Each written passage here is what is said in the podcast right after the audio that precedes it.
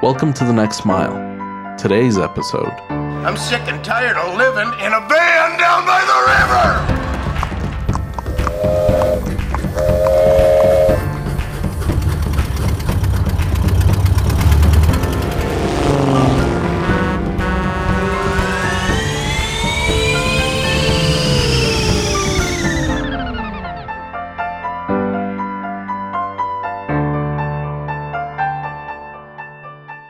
Every time you get behind the wheel, do you know where you're going? Most of us do. From A to B, that's why we drive, to get places. We're doing so much in our day to day lives, we're always trying to get to the next destination, to start the next task.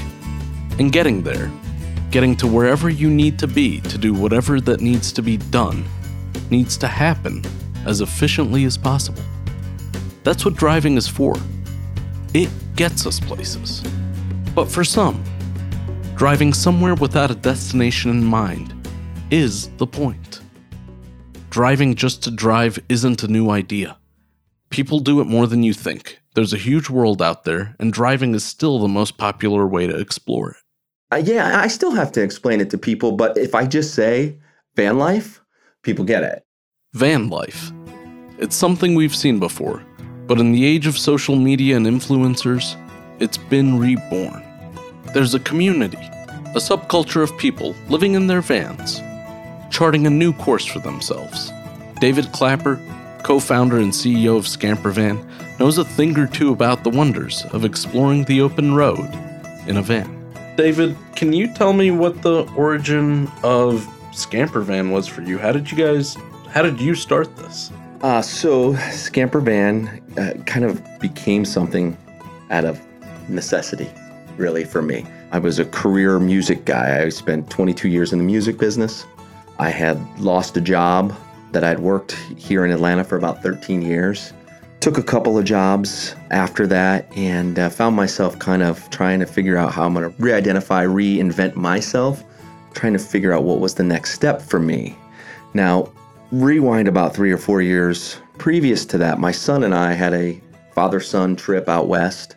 We spent a couple of days in San Francisco. Then my girlfriend at the time flew out. We picked her up in a camper van that I rented um, from San Francisco. I actually picked it up in Oakland. And we went and did um, Muir Woods, Yosemite, Big Sur, and just camped. It was a fantastic experience. Probably one of my best one of my best vacations in my life, not just ones w- with my child. And he was like 9, so it was awesome. Anyway, go back to time where I'm kind of at a crossroads. Professionally, I, I'm trying to figure out what the next step for me is, and I, I've taken some time off, and I have some friends that do a yearly pilgrimage out to the Outer Banks for a surf trip, and kind of tell them, hey, i am going to rent a camper van and throw my surfboard on the top and I'll meet you out there. I, I want to do this. This is going to be cool. Well, I started doing some research in the area to rent a camper van, something like I had, had experienced out west, and there was nothing. And uh, again, trying to figure out nothing, nothing, not a, not a single company doing it anything anywhere east of the Mississippi, not one company. And now there's at the time probably three or four out west. Again, this is about four years ago. And uh, I was just like, hmm, you know, maybe this is my opportunity. Maybe this is what's kind of talking to me. I told my fiance, I'm like, I think this is something I would like to pursue. So I started doing some research. And then at that point, I just, I said, I'm going to go for it. And it was really as simple as that.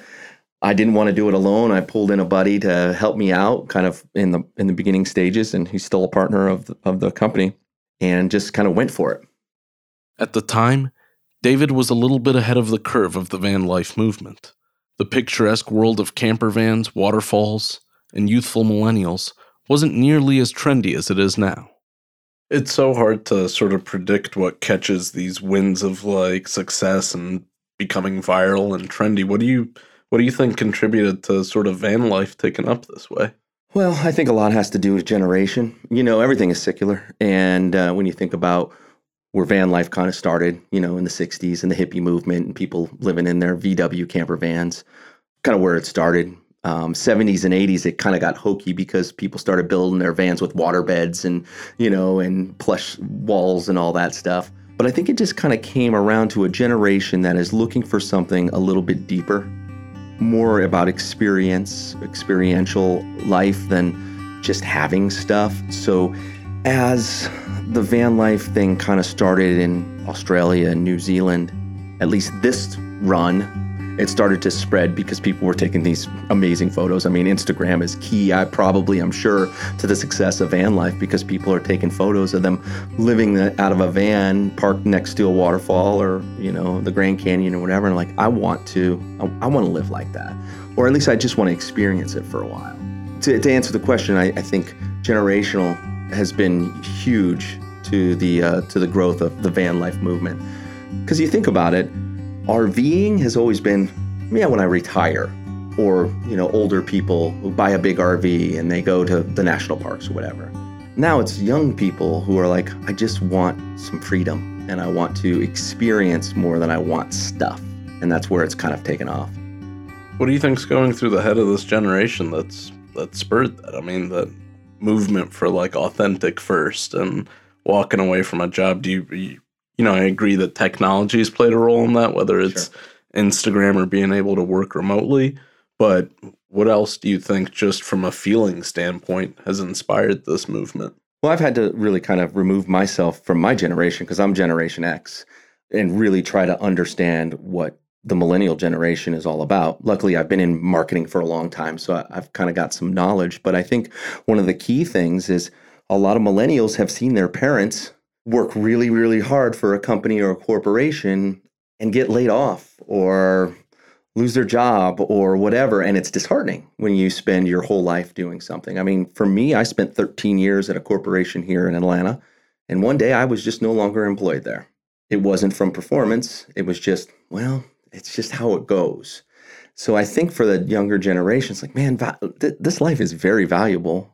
We have one to live we should be doing something we really enjoy. So you you know you got a bunch of people like, well, I like taking pictures.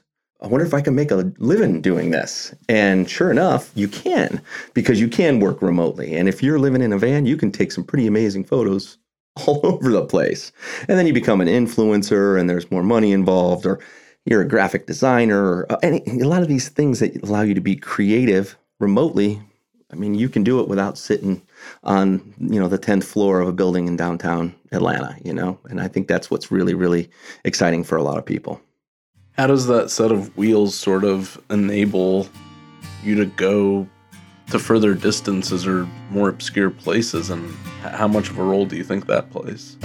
Well, I think it's a big deal. I mean, you think of forever we've kind of been taught the the freedom of the open road. When I was a kid, you know, going on a road trip was pretty freeing the fact that you don't have to necessarily make a reservation at a hotel and be stuck in a place that you may not be happy. The fact that you can roll up to your hotel in the middle of the woods on the next to a beach 10 feet from a waterfall. That freedom, I think, is given to you by being in a car or, or a vehicle in a van. You know, the opportunity to not be held back to or from or with, you know, schedules or I got to check in time, I got to check out time. It's kind of like just kind of floating, see where I want to go next. And there's just something so incredibly freeing about that kind of travel. That always, I feel like, has been part of like sort of the idyllic image of American summers too, you know, like from Yogi Bear and people going out to Jellystone Park in the cartoons to traveling to the national parks. But do you think there's something about this experience that is uniquely American, even though this is a worldwide sort of phenomenon? I don't think it's uniquely American. I think there's the American road trip is unique to okay, it's summertime, kids are out of school, you know, let's go do something that that will make an impact on our children because as parents, you want to offer up an opportunity for your children to have an experience that is something that will last for them. And it's real easy to go, well, I'm going to fly here, I'm going to do this or whatever. There's something about being in a car on the road with your family and just kind of going out and experiencing it, stopping for an ice cream on the side of the road or chasing out the spiders or your tent in the middle of the night or whatever. I don't think it's it's just American. I mean, I think that we have such a vast and beautiful countryside. I think one of the reasons why it's become at least camper van travel has become very successful in Europe is because you can drive through three countries in a day. It, you're lucky to get through three states in Yeah. a day in the United States if by chance you're anywhere out west. I mean, Texas takes you three days just to get through, you know? sure. You know, I think because now it is becoming a little bit more uh, attainable, that it's not just slammed into the eight weeks that we get for summer. Ideally, that's when people can take the time off. But I think now you know you're starting to see people who are doing it outside of that. I mean, I'm starting to see so many people that are now taking their education of their children into their own hands and going, I'm going to homeschool and we're going to just travel and we're going to see the world. We're going to see the countryside and teach their kids at their own, you know, speed or whatever. And just doing things a little bit kind of back to kind of back to the beginning, I guess. Of course, people can travel and explore without this added element of driving camper vans. But David thinks driving adds to the experience. Well, I mean, it's an obvious difference between, you know, something like, you know, a plane or or a bus, I suppose. It's a traveling hotel room or your your your bedroom on wheels. Just kind of the freedom of not having to worry about catching a flight, going through security, you know, all the things that come along with that. Uh, how different is it from your typical suburban van experience? Obviously, there's not typically a bed and a kitchen in those, so you know that's your vehicle to get you from point A to point B, and then you still have to kind of determine, okay, where are we staying? You know, we're going to find a hotel here or whatever. What what this and what makes it uniquely different um, than those forms of travel is like you don't have to worry about all that other stuff. It's all there. You know, you've got your bed, you've got your kitchen, you've got the ability to kind of play it by ear. I am not a planner when it comes to vacation. I am a wing it guy. I just always have been. That trip I was telling you about that influenced this whole business, I went to Yosemite National Park in June without a stinking reservation. It's not something you should do if you're going to Yosemite National Park. Now, somehow it worked. Yeah. And somehow we found places to camp. There was one point we were in Point Reyes National Seashore, and we're around. It's north of San Francisco, Marin Woods, and I'm like, "Ah, I gotta find a campground, and everything's sold out. And I'm like, this is why people plan, you know. And I'm kind of stressing out a little bit. So I went into a local coffee shop, and I'm like, any idea where I can just park for the night? And this guy's like, well, go into the National Seashore. There should be something in there. So we go all the way through Point Reyes National Seashore, and we end up on this desolate beach, little parking area. It's a bathroom, nobody there. We cook outside the back of the van. We dig a hole. We have a campfire, beachside. It's your typical Northern California kind of foggy night, and it's just magical. And there's nobody around. We sleep in the van. Now, next morning, some, there's a knock on the door, and it's the park ranger going, "Hey, you can't sleep here." And I'm like, "It's 7:30." I'm like, "It's cool. I'm done." you know, yeah, it's time to get up anyway. All wrapped up here. Yeah. So, um, so you know that kind of experience you just don't have when you plan, and that's partially why I don't plan. And it's so much easier to wing it in a vehicle like this because you just park it, and you know you could park it in Point Reyes National Seashore. You could park it in a Walmart parking lot. You could park it on some service road in the middle of the woods somewhere, and just kind of have your place to stay. So I think that's part of the magic in it. That's true. I, I hadn't really considered that, but like planes go from point to point. Trains have to live along a track. This sort of lets you go wherever the you can. I don't know about you, but when when I'm driving and I don't have anywhere to be, I love just turning off roads I have no idea where they go and just see where they go. Because it's oftentimes those moments that you'll find things that you never expected you'd find. If you're on a schedule, typically what you see is what you can see on that schedule. You know, if I say I'm driving to Chicago and I got to be there Thursday at 8 a.m., well, I'm probably going to get the quick, you know, I'm going to get there as quick as I can. I'm going to take the highway. Oh, nice. I drove cross country. But if I'm like, I got to go to Chicago and I've got some time, I can get there by Saturday. Well, now I've got the opportunity to take a right instead of taking a left or, you know, just stopping. Oh, that looks interesting. Stopping and just going, hey, what's what's over here? I find myself oftentimes on roads that I'm like, not sure that was a good turn, but but you know, I'll still sometimes end up with an experience like I wouldn't have had if I wouldn't have just taken the extra time to take a right. My fiance always says, you got to stop at the Apple stand every once in a while. So many times we'll vacation with the family and they'll we'll pass an Apple stand. And I'm like, can't, I've got somewhere to be. You know, we've got a schedule. But it's nice when you can just stop at the Apple stand and get some cider or, you know, grab some apples and just kind of stop and breathe and hang out for a minute. It's like a perfect metaphor for life. Like all of that. I mean, whether it's stopping at the Apple stand or going down a road not knowing what you'll find there. Well, you know, people have talked about it for years and years. Stop and smell the roses. How many people in our busy lifestyle actually take the time to stop and smell the roses? In this kind of travel, you have the time. It's up to you to build that time. You know, it's not some magic thing you get in the van and suddenly you have all this extra time, but it gives you the ability to plan accordingly to go, you know what? I am going to be deliberate about this three days that I have and I'm going to smell the roses. I'm going to stop at an apple stand, you know, whatever. The rest of the transportation industry is like efficient, get here, get there, here. And this is like, get somewhere. Yeah, somewhere. Take your time. And now, a tale of time travel to terrible transportation troubles. While researching for this episode, we came across a timeline from our friends at the San Francisco Chronicle. It outlined the many iterations of van life over the last 140 years. Here are a few of the highlights, or should I say, lowlights. Van life started in 1880 as Englishman William Gordon Stables, a wealthy surgeon, hired the Bristol Wagon Works Company to make him a bizarre two ton horse drawn van called the Land Yacht. At a blazing two miles an hour, he still took that bad boy on a 1,300 mile trip. Maybe he was the original millennial.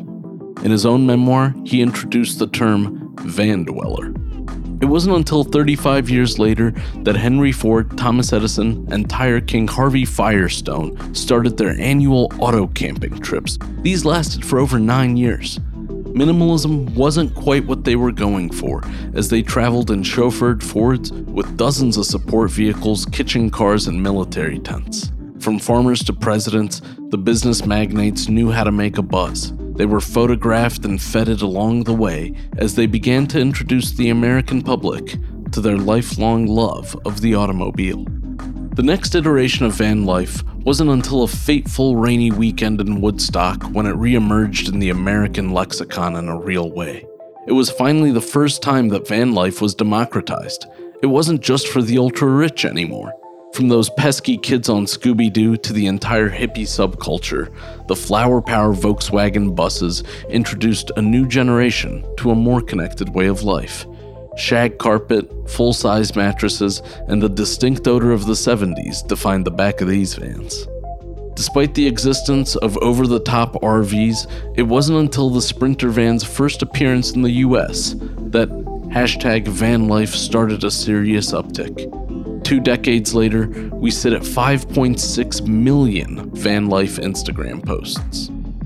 Thanks for listening to The Next Mile by Beam Imagination, a creative studio that rethinks the means and methods of storytelling. If you enjoy our podcast, give us a boost. Head to our blog, Instagram, or Facebook this week, right now if you can, and vote for us to host a podcast live from South by Southwest in Austin, Texas. Our guest will be none other than the esteemed commissioner at the Department of City Planning for Atlanta, Tim Keane. We'll talk about how one of the country's fastest growing cities is adapting to the future of transportation. We need your vote, so please head to beamimagination.com forward slash SXSW to read more about Tim and help send us to Austin. Now back to the show. In this digital age, taking time for the sake of taking time can be easily overlooked. So, where does that leave something like van life? Can van life even exist in a world with the next generation of cars? It's funny because I, I really believe that like as more and more cars are coming on the roads, we're gonna see them become more electrified. We're gonna see them start slowly becoming autonomous. Have you thought about what van life looks like when you're in a driverless van? Is it better? Is it even is it worse? Is it awful? Like what is it? I think it could be worse. I think that part of the the enthusiasm of a road trip is being behind the wheel. Um, I love driving. There are people that hate it, so I suppose it might be really cool because you could be in the back doing whatever you want and the car's driving itself. But I think part of the cool thing is driving down the road and going, "Oh, did you see that?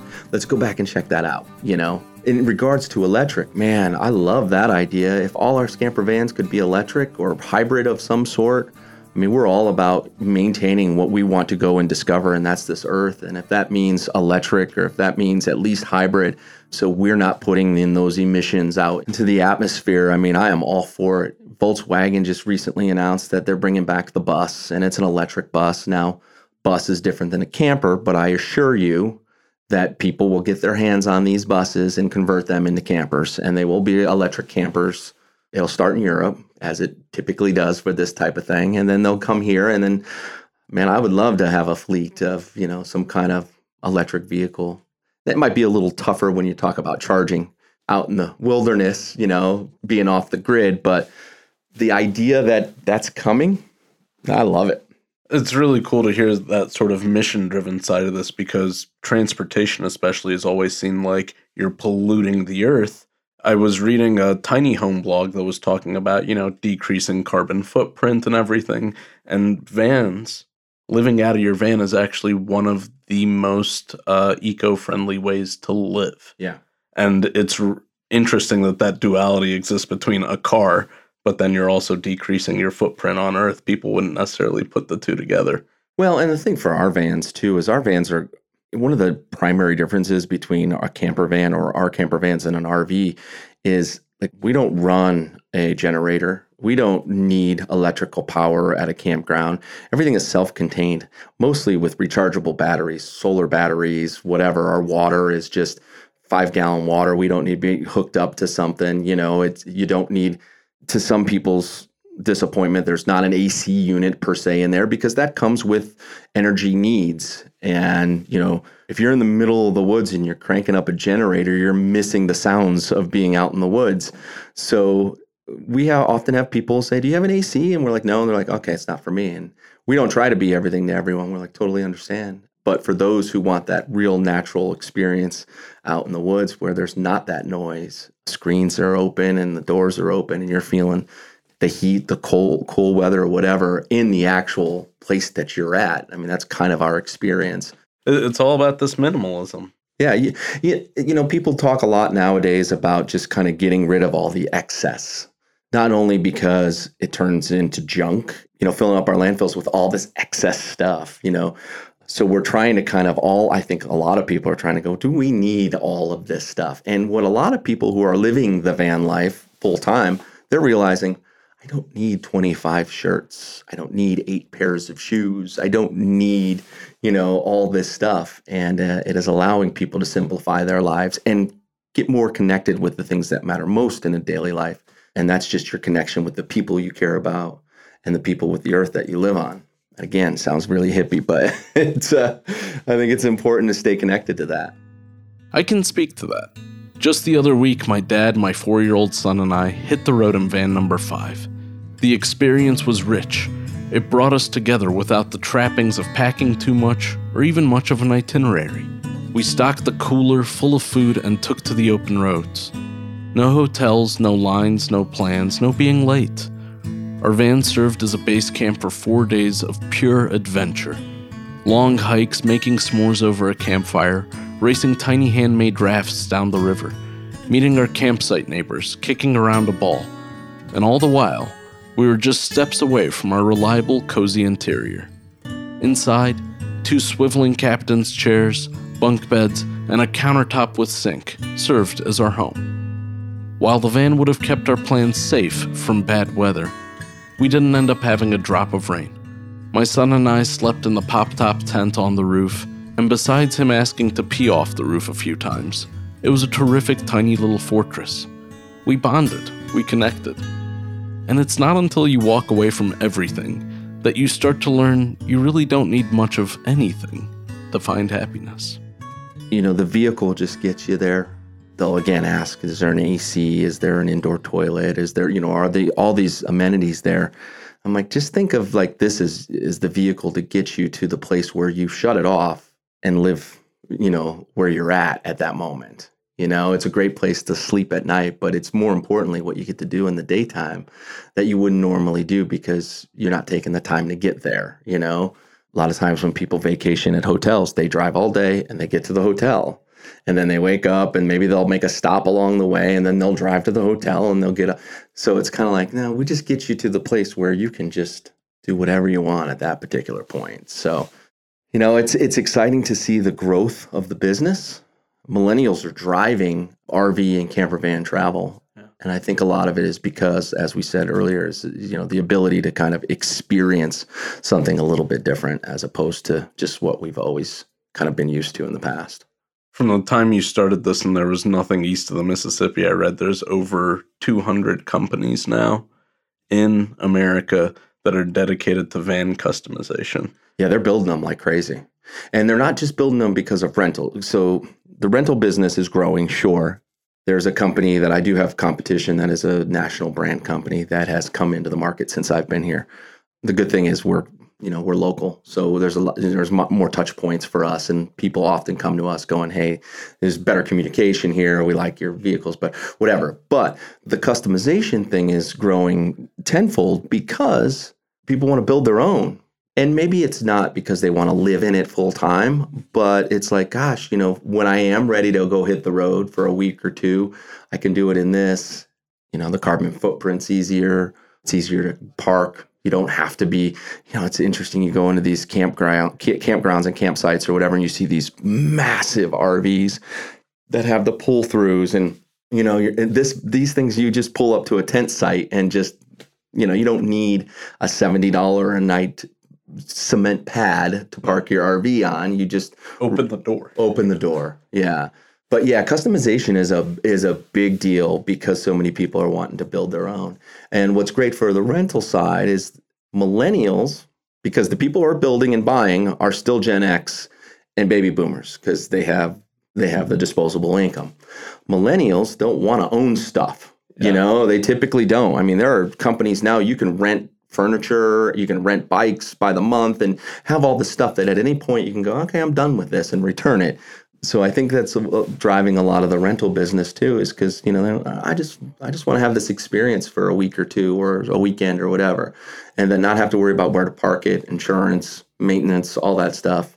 I just want to go have this experience for a, a few days, a few weeks, whatever. Go to a concert and not sleep on the ground, you know, those types of things. So I still think that the customization is being driven by an older demo, and then the younger kids are like, but it's interesting because I got families that are renting all the time too, so that don't want to necessarily make the full commitment of buying something.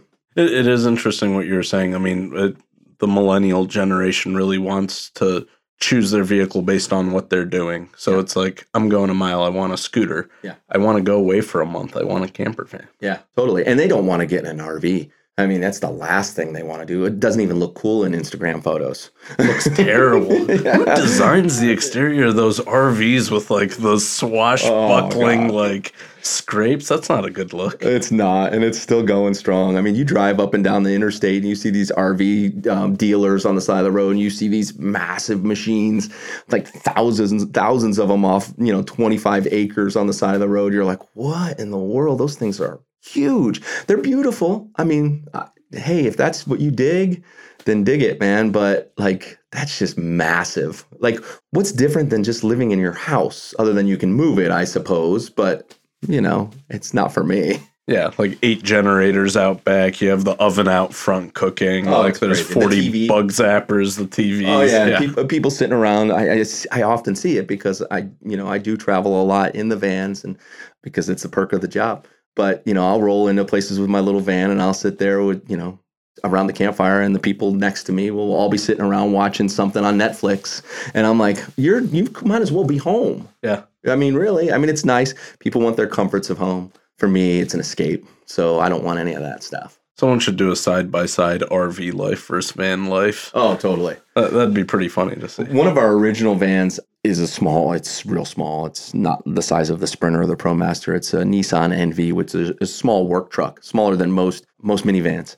And I went and I was driving cross country, and uh, I, the only place I could find at that particular time was an RV park. and it was the cement pad RV parks. And I was next to, I'd say probably about a 90 footer.